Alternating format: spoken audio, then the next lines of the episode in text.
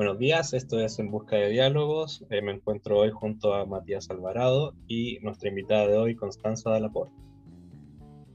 Eh, como dice Max, eh, nuestra invitada del día de hoy es Constanza de la Porta. Ella es candidata a doctora en Historia por la Universidad de Princeton.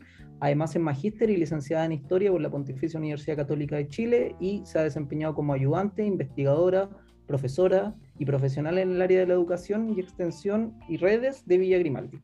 Además de esto, Constanza cuenta con una serie de reconocimientos académicos y publicaciones, entre los que destacan contra la, contra la represión, movilización, el movimiento sindical campesino frente al gobierno de Gabriel González Videla, por lo cual obtuvo el reconocimiento Simon Collier de la UC, y Parque por la Paz Villa Grimaldi, 20 años, sitio de memoria, en el cual fungió como investigadora y redactora, pensando en un ejercicio de divulgación académica a un público más amplio. Hola Constanza, ¿cómo estás? Hola, bien, muchas gracias por la invitación. Gracias a ti. Oye, Constanza, para partir un poquito esto y ya habiendo dicho parte de lo que es tu trayectoria académica, que es bastante impresionante por lo demás, llama de inmediato la atención el tema de tu cercanía a las temáticas de violencia estatal y violación de los derechos humanos. ¿Se puede saber cómo llegaste a esto? ¿Fue una incertidumbre personal, una cuestión más de historia familiar, contextual, o cómo, el por, cómo o el porqué de esta temática? Eh, sí, esa es una pregunta que me hacen en general hartas personas porque es un tema que es bastante difícil de estudiar, es un tema oscuro, es un tema difícil, es un tema que te enfrenta constantemente a la, a la impunidad y a la falta de justicia que existen en, en, muchas partes, pero sobre todo en Chile, que es la historia que más conozco. Eh, fue un poco de interés personal y un poco de, eh, como curiosidad por la historia de nuestro país. Eh, yo no tengo un historial familiar de violación a los derechos humanos tan directo. Eh, tengo familia exiliada, sí, pero mi familia nuclear no, no fue exiliada. Sufrieron la violencia como cualquier otro chileno que sufrió la violencia durante la dictadura. Y me generaba mucha curiosidad ese periodo, sobre todo porque yo estudié en la, católica, ¿cierto? Entrenado y el magíster en la católica, y cuando yo era estudiante de pregrado, algunos años antes que ustedes, eh, no se hablaba de estos temas. Había poca oferta de cursos que hablara sobre derechos humanos eh, particularmente. Eso ha ido cambiando con los años, eh, eso es muy bueno, estoy muy contenta de que eso haya sido así, pero cuando, cuando yo estaba ahí se hablaba poco del tema en general. Era un tema más bien relegado a el interés personal de cada estudiante. Entonces me interesó eso justamente por el vacío que tuve educativo en ese sentido y empecé a buscar como oportunidades para perfeccionar mi saber más de eso por fuera. Entonces empecé a, investigar sobre los sitios de memoria, empecé a investigar sobre Villa Grimaldi, empecé a conectarme más con el Museo de la Memoria y con los programas que ofrecían junto con la Universidad de Chile. Y así me empecé a meter como de a poquito en ese tema, fui haciendo diplomados y después cursos de perfeccionamiento, fui a Argentina buscando, buscando seminarios, tratando de perseguir el tema. Eh, y así, así me fui metiendo, fue más bien un interés personal, como por formarme un poco más. Buenísima, muchas gracias. Claro, y estas temáticas, bueno, las has desarrollado tanto en tus artículos, trabajos laborales claramente y trabajos de investigación como tu tesis de magíster, en donde propusiste una, una propuesta bien interesante en relación de vincularla a los procesos de reforma agraria dentro del gobierno de Allende, pero también hiciste el paso hacia la dictadura de Pinochet. En este caso, ¿podrías contarnos más sobre tu tesis de magíster, tu proyecto y cómo finalmente, eh, cuáles fueron las continuidades y diferencias que encontraste o las consecuencias de este proceso en este, este, en este periodo? Sí, eh, esa, sí, esa tesis me costó varios años terminarla. Eh, la tesis yo partí en la tesis como por un interés más sobre la historia agraria de Chile. Ese era mi interés como eh, fue surgiendo a partir de los cursos que fui haciendo en el plenado. Me interesaba saber qué pasaba con los campesinos porque era, la historia que yo menos sabía. En general uno sabe la historia política, económica y social de los obreros, del proletario, más urbano, digámoslo así, pero la parte rural yo no estaba muy familiarizada con eso, entonces me empecé a meter el tema, me empezó a gustar mucho eh, ver, por ejemplo, la organización de los, de los, campesinos y ver cómo los campesinos también han sido, habían sido muy afectados por las políticas de represión en Chile, no solo la dictadura, sino mucho antes con la ley maldita, que fue lo que estudié para, la, para el pregrado, ¿cierto? Y después para la dictadura, que fue, eh, me fui moviendo en el tiempo y avanzando para la tesis de maestría. Y em, lo que encontré en, esa tesis o, algunos de los resultados que tuve es que eh, la violencia en, en, la historia agraria de nuestro país es una constante y que de cierta forma, si bien el golpe de Estado marca un quiebre importante en quién ejerce la violencia y cómo se respalda y la masividad de la violencia, existían formas de violencia previas que eran muy presentes en el campo y que incluso algunos campesinos reconocen después del golpe que, que ese periodo era como volver un poco al tiempo de los patrones. Eh, por lo tanto, era para mí importante en la tesis también ver una mirada de largo plazo, que no fuera una historia que termina con el golpe que termina el 11 de septiembre del 73, porque la mayoría de, de los estudios sobre reforma agraria acaban en el 73 porque desde el 11 de septiembre en adelante no se expropió ninguna otra tierra y se dio en el fondo por finalizado el proceso desde esa perspectiva y comienza lo que la dictadura denomina la normalización agrícola, ¿cierto? Que algunos eh, historiadores e historiadoras lo han llamado la contrarreforma agraria. Entonces siempre 73 es un quiebre, pero muchas veces ese quiebre es, como el punto final en las historias de reforma agraria. Yo quería exceder ese, ese punto, quería exceder y quería ver un poquito más de largo plazo qué había pasado en la comunidad que yo estudié, que fue eh, Linares, la provincia de Linares. Perfecto. Oye, Constanza, y respecto a esta continuidad, ¿tú qué formas ves de violencia o qué diferencia ves entre la violencia que se establece en centros urbanos respecto a la violencia que puedes ver en centros rurales o periurbanos, pensando ya después del 73? Hay, hay algunas diferencias que son más sutiles y otras diferencias que son bien marcadas. Eh, en general la violencia en el campo ha sido menos estudiada porque existen menos testimonios y menos fuentes sobre eh, cómo se ejerció la violencia. Y eso también pasa porque eh, en, en, la sociedad rural la violencia se ejerce con mucha complicidad de los civiles. Y de cierta forma, obviamente en los sectores urbanos también hay mucha complicidad civil, pero en los sectores rurales la complicidad civil era más evidente y fue más, mucho más evidente y más clara. ¿Cómo se daba, por ejemplo? Los civiles prestaban los fondos a las Fuerzas Armadas para que ellos eh, torturaran a los campesinos en esos sectores. Eh, los civiles denunciaban eh, a los agitadores, como les llamaban, a los agitadores campesinos, que eran generalmente los organizadores sociales campesinos que habían participado del proceso de reforma agraria. también hay muchos testimonios, por ejemplo, de civiles que prestan sus automóviles y su maquinaria no solamente para perseguir a gente, sino para ejercer tortura. Em, y de cierta forma eso marca un poco eh, la, la, particularidad de la violencia en la sociedad agraria. Hay una, hay una antropóloga eh, peruana, o sea, que estudia Perú, ella creo que es eh, americana, eh, que se llama Kimberly Thaydon y ella trabaja un concepto que a mí me sirvió mucho para la tesis, que es la violencia entre prójimos. Ella se refiere al, todo el tema con Sendero Luminoso, pero yo también ocupé ese concepto porque eh, era muy evidente que las dinámicas de ejercicio de violencia en la sociedad eh, rural en Chile después del 73 seguían esa misma lógica, o sea, eran vecinos, eran el antiguo patrón, eran personas que habían que estaban contigo 24/7 antes de que se desatara la violencia del golpe de Estado. Perfecto. Oye, y una última cosita sobre eso, porque o sea, todos sabemos que es una deuda histórica de la academia con el regionalismo. O sea, siempre nos centramos en Santiago, está esta visión centralista en, en todas las esferas, o en su mayoría por lo menos creo yo. Pero también esto, esto tiene que ver con el tema del acceso a las fuentes. ¿Cómo lo hiciste tú para acceder? ¿Fue a través de entrevistas orales? ¿Te acercaste a algún tipo de documentación? ¿Cómo, cómo llegaste a esto?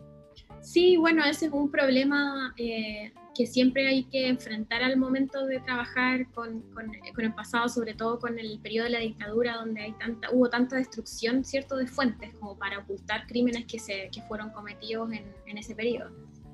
Eh, yo ocupé varias fuentes, ocupé, eh, lo, lo, primero que revisé fue prensa, que en general yo hice un barrido de todos los conflictos sociopolíticos que habían ocurrido en la provincia eh, desde aproximadamente el año 65 en adelante.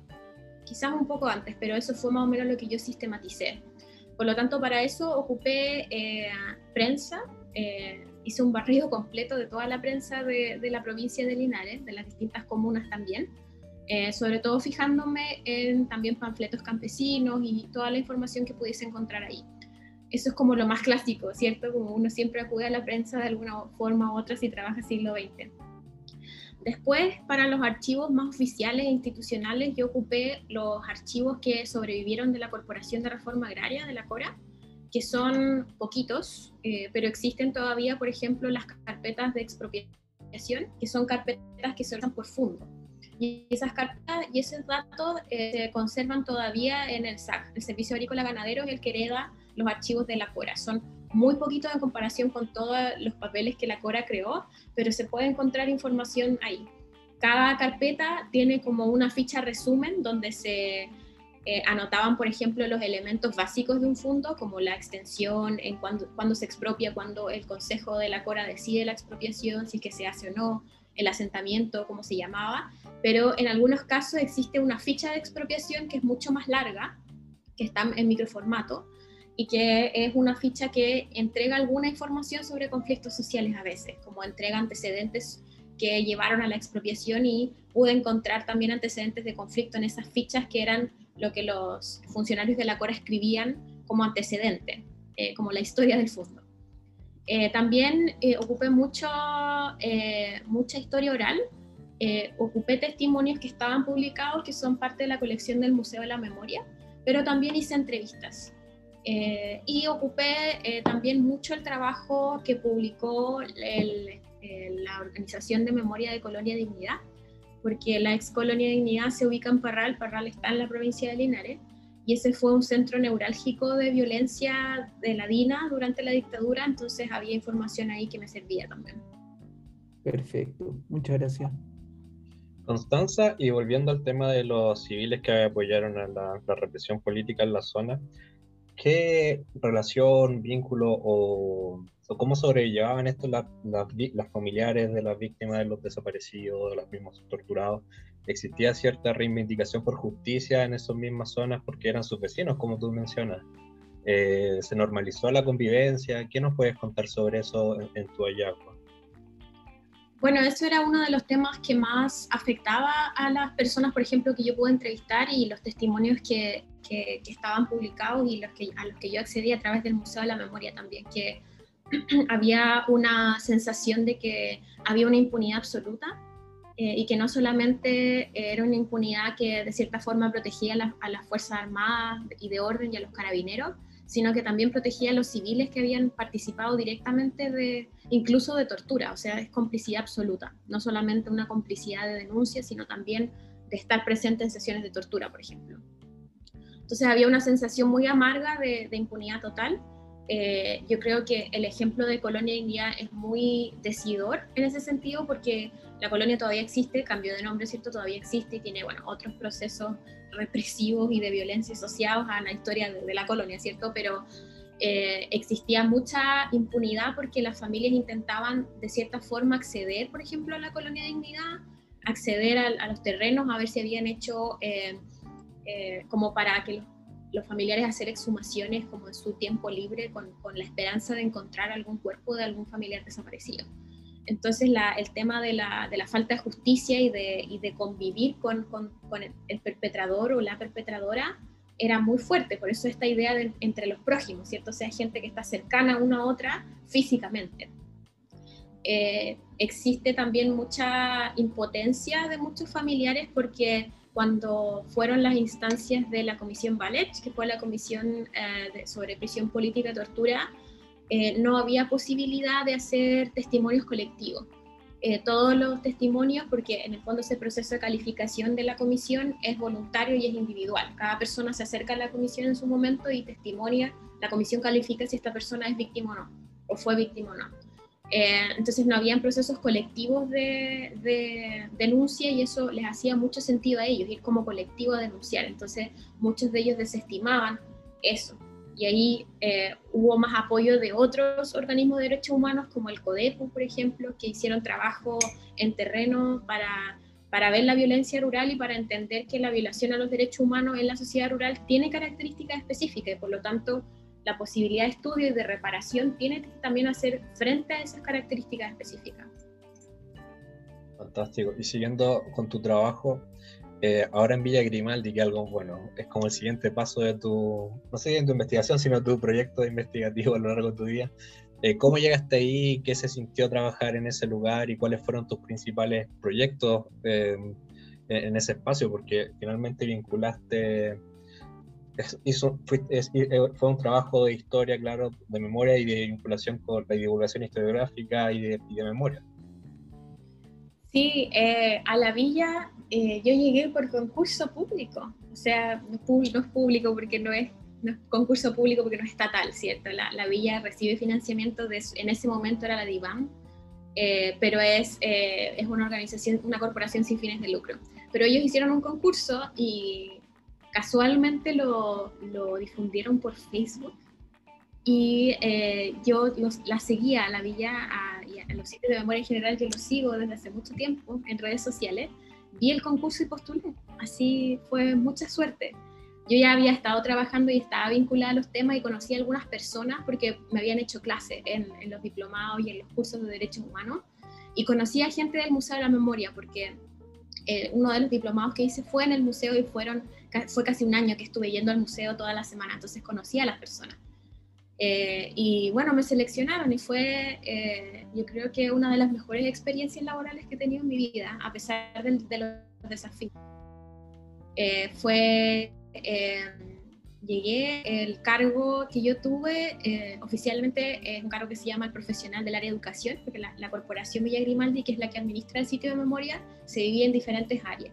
Y una de ellas es el área de educación, extensión y redes y es el área encargada de generar material pedagógico para trabajar derechos humanos en el aula, es el área encargada de hacer los recorridos pedagógicos con, las visitas que llegan al parque, eh, sobre todo con los colegios, pero también con otros grupos universitarios, grupos organizados que solicitan visitas y es el área eh, un poco encargada de transmitir de esa forma la memoria de, de, Villa Grimaldi y también de su proceso oscuro, represivo, pero también del Parque por la Paz, que es el sitio de memoria y fue muy desafiante, o sea, fue difícil, es difícil, una de las, de las cosas que define un sitio de memoria es que ahí mismo ocurrieron los hechos, o sea, el Museo de la Memoria, por ejemplo, es muy impactante, pero está, el, edificio se encuentra en un lugar que, que no tiene significado de, de, ese tipo de violencia, sino que el edificio le da significado.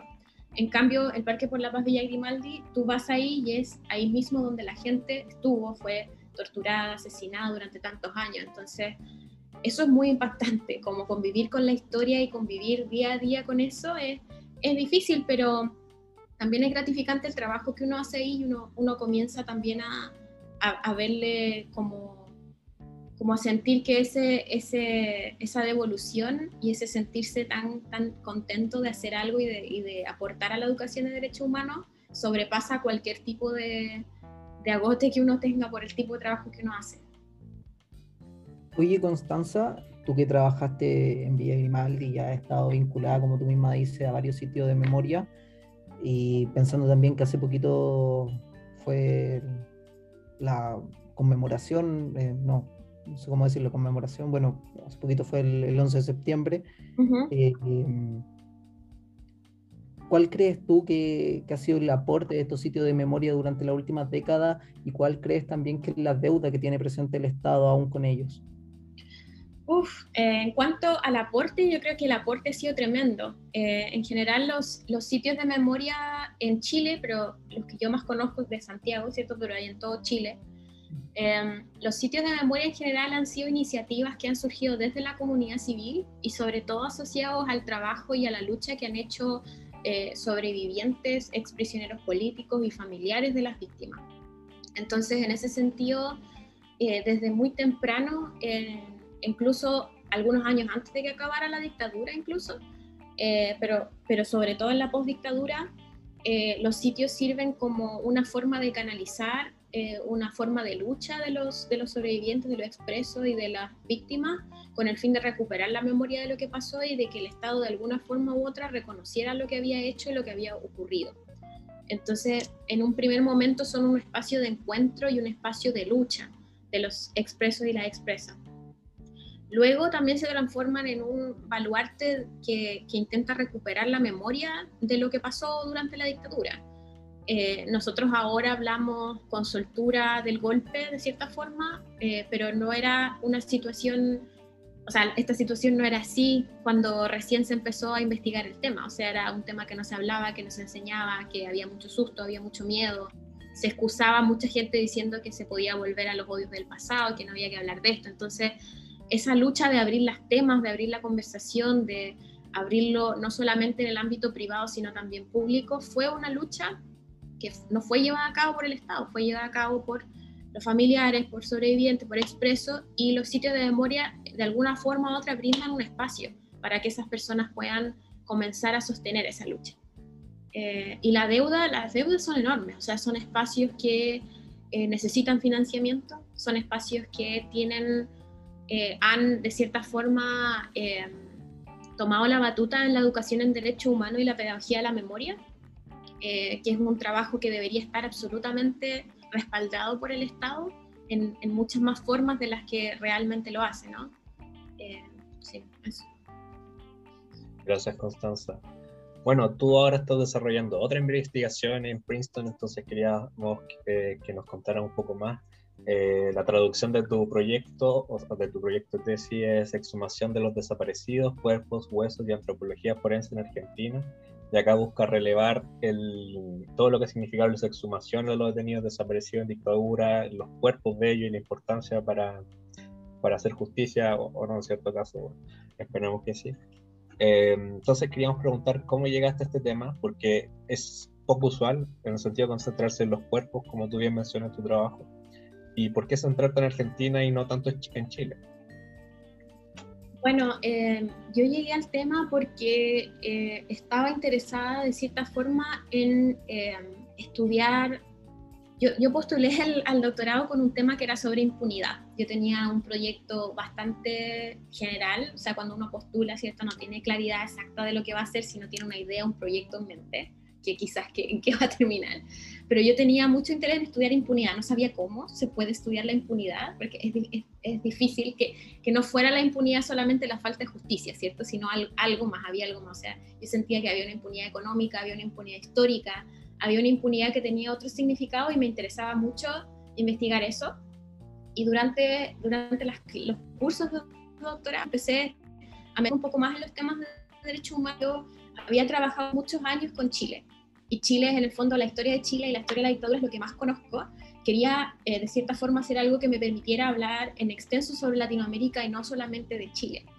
Eh, como quería de cierta forma aprender algo nuevo, pero también eh, como ser un, aporte. Y así es como llegué a, a darle un poco una vuelta y una masticada al tema de la impunidad y a sentir que era importante fijarme en las formas de búsqueda y en el fondo las acciones y los procesos que se habían desencadenado en contra de la impunidad. Así fue como empecé a pensar en eso. Y llegué de a poco, todos los caminos me llevaron hacia el grupo argentino de antropología forense.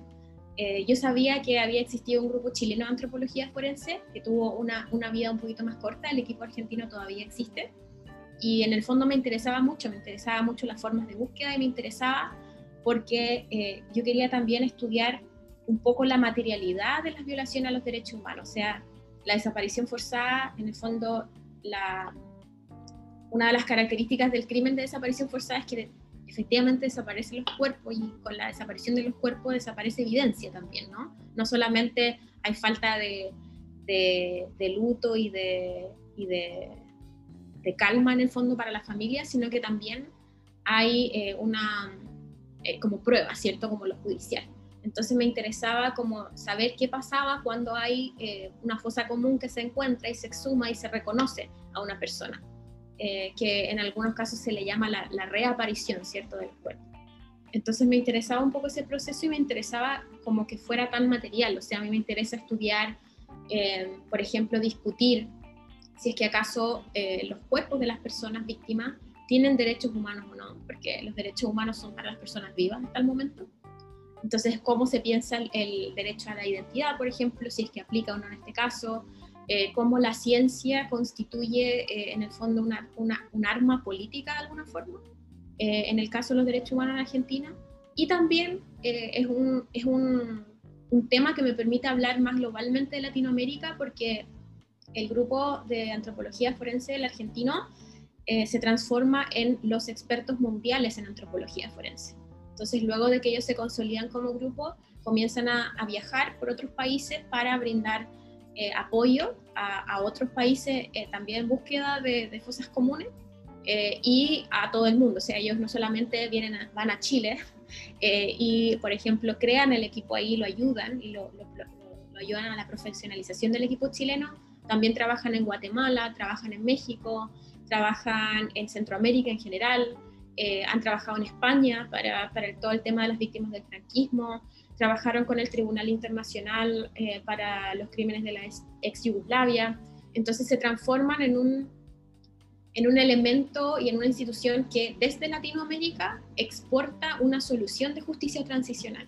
O sea, no son solamente, eh, es, es, algo que me permitía también pensar que Latinoamérica no es solamente esta región condenada a la violencia, donde solamente tenemos ejemplos de violaciones a los derechos humanos, sino que también surgen soluciones y que no solamente se quedan acá, sino que se exportan de alguna forma al mundo.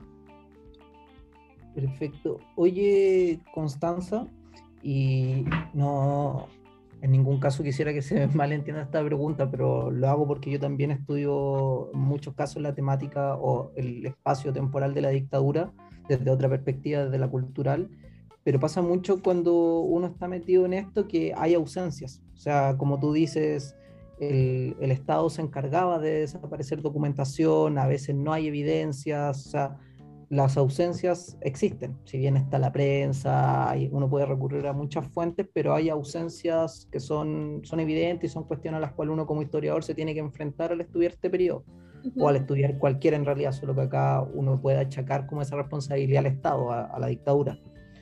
Pero respecto a tu, a tu proyecto de, de tesis, de investigación que está ahora, el tema de, centrarte en las osamentas, las osamentas que muchas veces no están, o esas exhumaciones que se ponen en duda, ¿no te generó algún conflicto con colegas, algún cuestionamiento allá, o fue algo que siempre estuvo, siempre se dio por hecho? Sí, o sea, son, son varios los conflictos eh, a los que uno se enfrenta a la hora de trabajar estos temas, ¿no? O sea, por un, en un lado uno tiene que estar súper claro de los límites éticos de la investigación eh, y en el fondo también eh, estudiar estos temas implica también ser consciente desde dónde tú lo estás haciendo y, y como de qué manera vas a, aproximarte al tema, ¿no? O sea,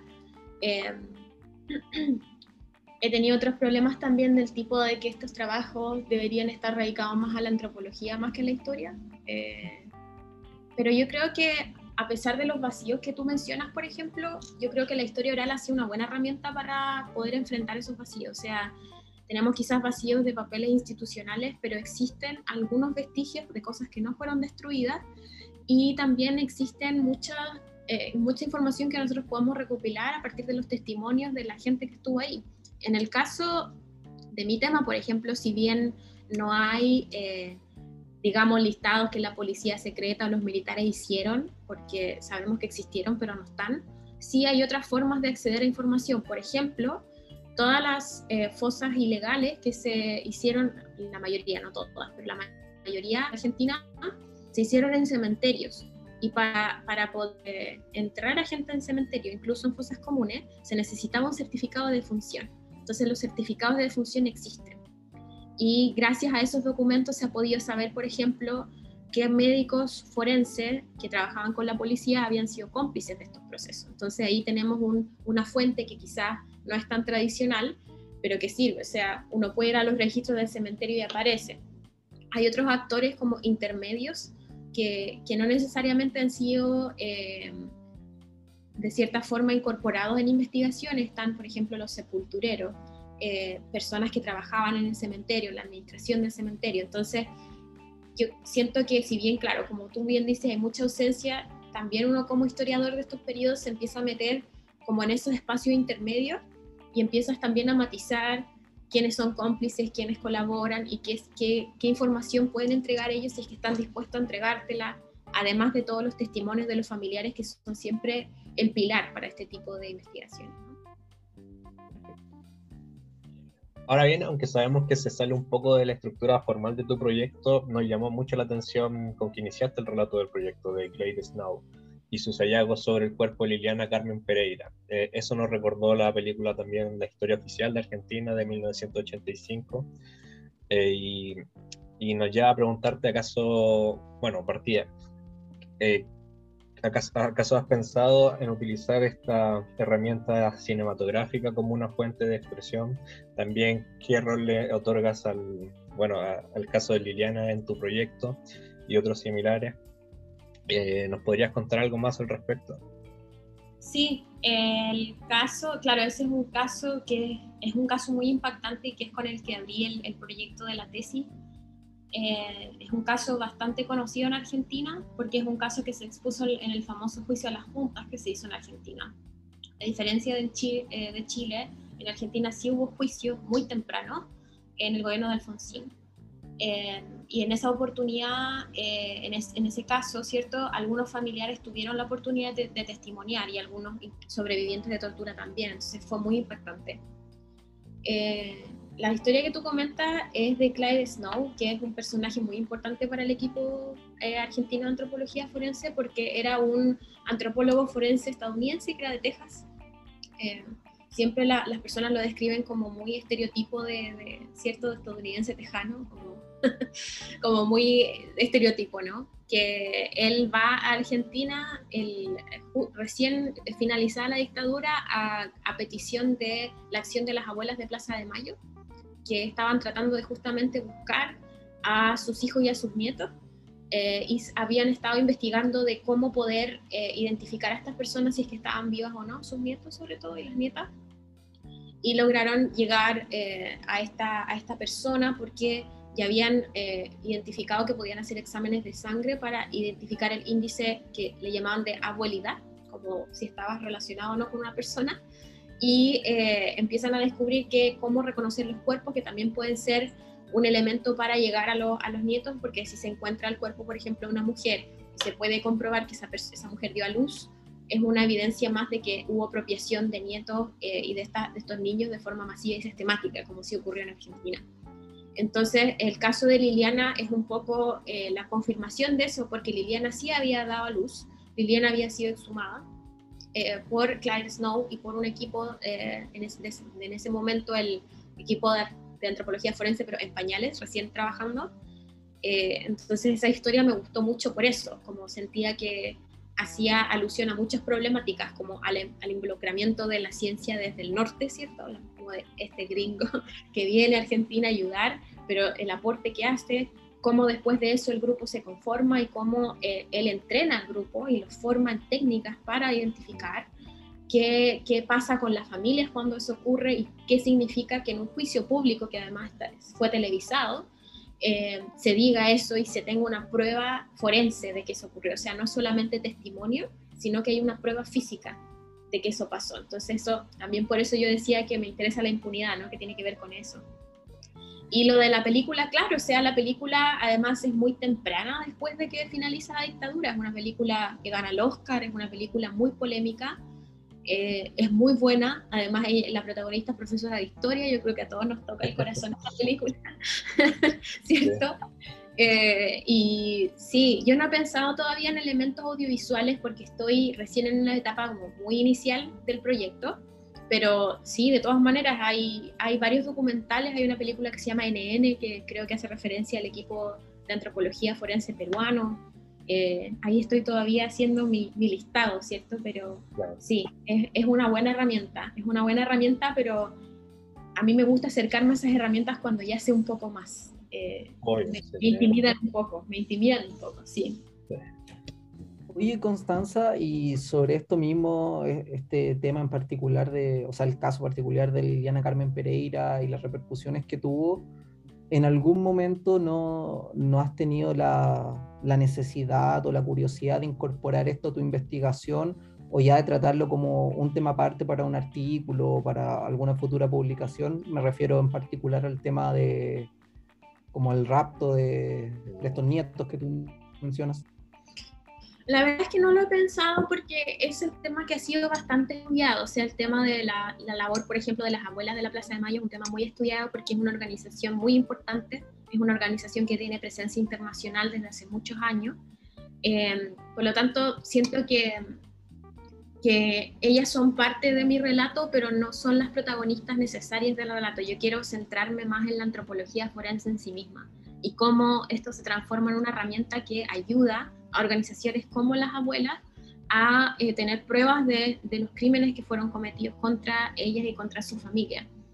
Eh, pero sí como un artículo, no sé, lo, lo puedo pensar. Yo eh, estoy pensando en escribir, para una conferencia, estoy pensando en escribir un, un pequeño artículo sobre los debates que ocurren en torno a las exhumaciones en esta primera etapa de la postdictadura en Argentina, porque existieron muchos debates, no solamente de derecha y de izquierda, así como no hay que exhumar o sí hay que exhumar, sino que dentro de las organizaciones de derechos humanos también hubo muchos debates, o sea, muchos, muchos familiares no querían que, que, el equipo exhumara, por ejemplo, y uno, uno pensaría que sí, ¿no? O sea, como uno diría, bueno, obviamente que sí estaban a favor de las exhumaciones porque era su familia o potencialmente su familia, y no, había mucha polémica, eh, las abuelas en un momento incluso se dividen por eso, tienen un lema que dice vivos se los llevaron, vivos los queremos, entonces no querían eh, que las exhumaciones tomaran lugar.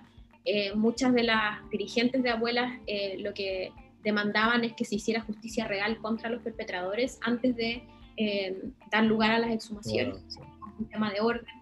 entonces hubo mucha polémica sobre eso incluso dentro de los organismos de derechos humanos y eso me interesó mucho. Así que voy a escribir algo sobre eso, pero sí. Buenísima. Oye, Constanza, y ya llevándote un poco más al plano personal. No tengo eh, Sí. ¿Cómo, ¿Cómo ha sido vivir y estudiar en Estados Unidos todo último tiempo? Ha sido entretenido, desafiante, eh, triste y feliz al mismo tiempo. Eh, yo la, cuando me vine al doctorado fue la primera vez que, que, visitaba Estados Unidos, entonces fue como un shock cultural muy importante. Eh, yo siempre cuento esta historia para que la gente se ría un poco de mí, pero los horarios, por ejemplo, acá son diferentes, los horarios de comida. A mí me gusta mucho comer. Entonces, planifico mi día en la biblioteca en torno a la comida. Entonces yo decía, el desayuno, el almuerzo, para, para darme motivación, ¿no? Y pensaba, claro, salí a almorzar la primera semana que fui a la biblioteca estaba todo cerrado. Y yo salí a almorzar a las 2, que era la hora en que almorzaba en Chile. En Villa Grimaldi el, break de almuerzo era de 2 a 3. Salí a las 2 y estaba todo cerrado porque el horario de almuerzo era de 11 y media a 2. Entonces los casinos cerraban en la biblioteca. Yo dije, chuta ya. Entonces eso fue un primer shock cultural. Y bueno, cosas así personales, pero en cuanto a lo académico es, es muy desafiante. Eh, yo sabía inglés, pero mi inglés igual era elemental, entonces me costó que no me diera vergüenza hablar en inglés, por ejemplo. Me costó mucho leer en inglés porque se lee diferente, no, no es como leer en español, no, tiene ninguna relación. Eh, y mm, yo sentía que tenía que hacer como un paso intermedio para poder estar preparada para las clases. Porque en español lo que yo hacía era leer e ir a la clase y podía discutir perfecto. Pero en inglés, al principio, ahora ya no me pasa, sentía que tenía que leer en inglés, pensar mis argumentos y prepararlos en inglés, preparar mi intervención en inglés y luego ir a la clase, porque no tenía la capacidad de ser espontánea en inglés. Me costaba mucho. Eh, entonces, ese tipo de cosas uno las va superando y ahora uno se... Yo me río, ¿no? Cuando llegué acá lo pasé mal por eso, estaba muy asustada. Pero después de un tiempo uno le encuentra el ritmo, hace amigos y después hablas español con tus amigos latinos eh, y la verdad es que el mundo que se te abre haciendo un doctorado en una universidad como Princeton es, enorme, o sea, los recursos que tiene la biblioteca es pero ya impresionante. Eh, y todos los recursos, los, profesores, el, tipo de clase, el nivel, es realmente algo que yo nunca antes había visto, entonces me siento muy agradecida de poder estar acá. Bueno, eso se relaciona con la siguiente pregunta.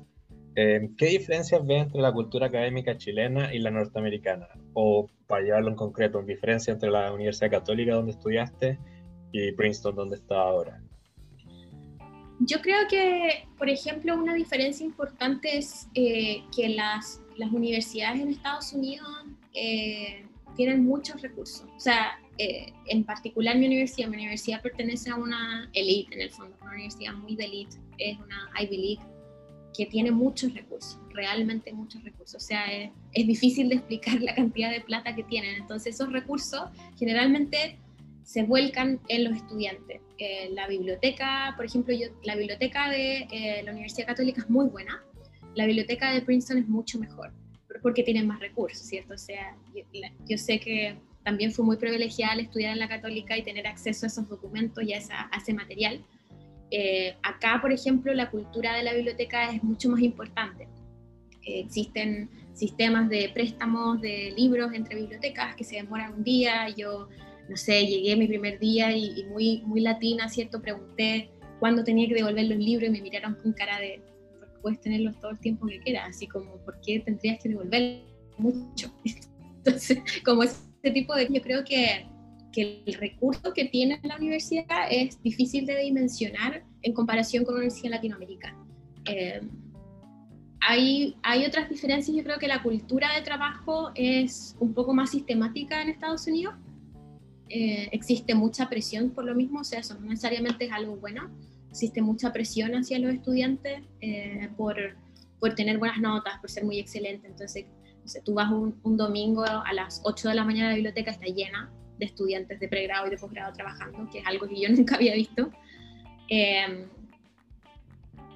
pero al mismo tiempo también puede ser más elitista, ¿no? O sea, es, muy exitista en ese sentido y, puede ser muy elitista y si tú no estás acostumbrado a lidiar con ese mundo académico también puede ser muy abrumador. Eh, sí, eso yo creo que son como las principales diferencias. Eh, eh, también tengo otra pregunta porque tú dijiste que tu inglés era muy rudimentario, algo que comparto por supuesto en mi caso, pero esto tal vez, no sé, eh, ¿podrías profundizar un poco en tu relación con la cultura norteamericana a través del idioma? ¿Fue realmente un shock para ti en algunas cosas vivir en Estados Unidos? ¿Cómo lo comparas con Chile? Em, no sé, por ejemplo, yo he tratado de estudiar mucho tiempo inglés, es un tema muy difícil, pero no sé qué tan eh, qué tanto aprendiste en Estados Unidos, por ejemplo. le agarraste el ritmo a la cultura norteamericana? Sí, sí, es difícil, como el, el shock cultural es real, o sea, no, aunque uno creció en un país muy occidentalizado y todo, no, no, es como que sea todo nuevo acá, pero sí es hay un shock cultural. A través del idioma hay, yo creo que, bueno, ahora ya no me pasa eso, ahora sí aprendí inglés, ahora puedo hablar inglés bien, puedo ser espontánea en inglés y siento mi voz en inglés. Eso, eso es algo que, que, no me di cuenta que me iba a pasar porque nunca había vivido en un país que no hablara español, es que uno se tiene que encontrar su voz en inglés. O sea, yo siento que tengo una personalidad diferente en inglés porque, porque no me expreso de la misma forma, porque no es mi idioma. Ahora, es mucho más espontáneo que antes, pero es otra, otra voz y eso es muy loco, como encontrar tu voz. Yo creo que a mí me costó como un año. Eh, y hay, hay ciertas cosas que empiezan a pasar, uno empieza, por ejemplo, a soñar en inglés la primera vez que soñé en inglés yo estaba fascinada, así como ya colonizada, aquí ya estoy, me quedo. Eso pensaba. Eh, y eh, a mí me sirvió mucho, por ejemplo, vivir con gente que hablara inglés. Yo no quería vivir sola para no estar tan sola como que fuera todo nuevo, así que me busqué roommates y me interesaba mucho que fuera gente que hablara inglés para aprender el inglés cotidiano. Y eso me ayudó mucho porque yo estaba forzada a hablar en inglés a pesar de que mis roommates por casualidad hablaban español, eh, entonces me entendían cuando yo ya estaba muy cansada, me entendían, porque estudiaba en Latinoamérica también. Pero el día a día era en inglés y eso a mí me ayudó mucho porque me forzaba a comunicarme en inglés siempre. Eh, bueno, leer es que, que, mejor entrenamiento, ¿no? Y como historiadores lo único que hacemos es leer todo el día, todo el día, y eso me ayudó mucho. Eh, me ayudó también para aprender a escribir en inglés, cómo escriben en inglés, que se escribe de una forma muy específica muy, muy mecánica además, que es muy diferente al español. Ahora me pasa que escribo en español y me siento hablando como, como en clave, como que digo, ay, no, no estoy hablando como en inglés, no, de nuevo. Em, y nada, yo creo que mis amigos me ayudaron mucho también, como yo le pedía a las personas que me corrigieran, que si me veían diciendo algo mal me lo dijeran, que no, yo no me iba a ofender. Em, empecé a, a, meterme a grupos de conversación para gente que no hablaba inglés o no, no era tan fluida y yo creo que me pasó como un mes hasta que ya no me dio vergüenza tener un acento. Me acuerdo que me daba mucha vergüenza tener acento latino. No mucha, pero sí me daba vergüenza. O sea, era como, me sentía intimidada. Y me acuerdo que un amigo me dijo, oye, pero tener un acento significa que tú hablas más de un idioma y eso es algo muy bueno. Y me, me gustó tanto que me dijera eso, me sentí tan bien que, que después empecé a, a sentirme orgullosa del acento pero respecto a esto mismo que tú mencionas, como de. Recordé a Sofía Vergara cuando habla esto de que tengo que traducir las cosas en mi cabeza para poder decirle, estoy hablando dos idiomas, me siento muy orgullosa de eso, como por el meme de, de Sofía Vergara.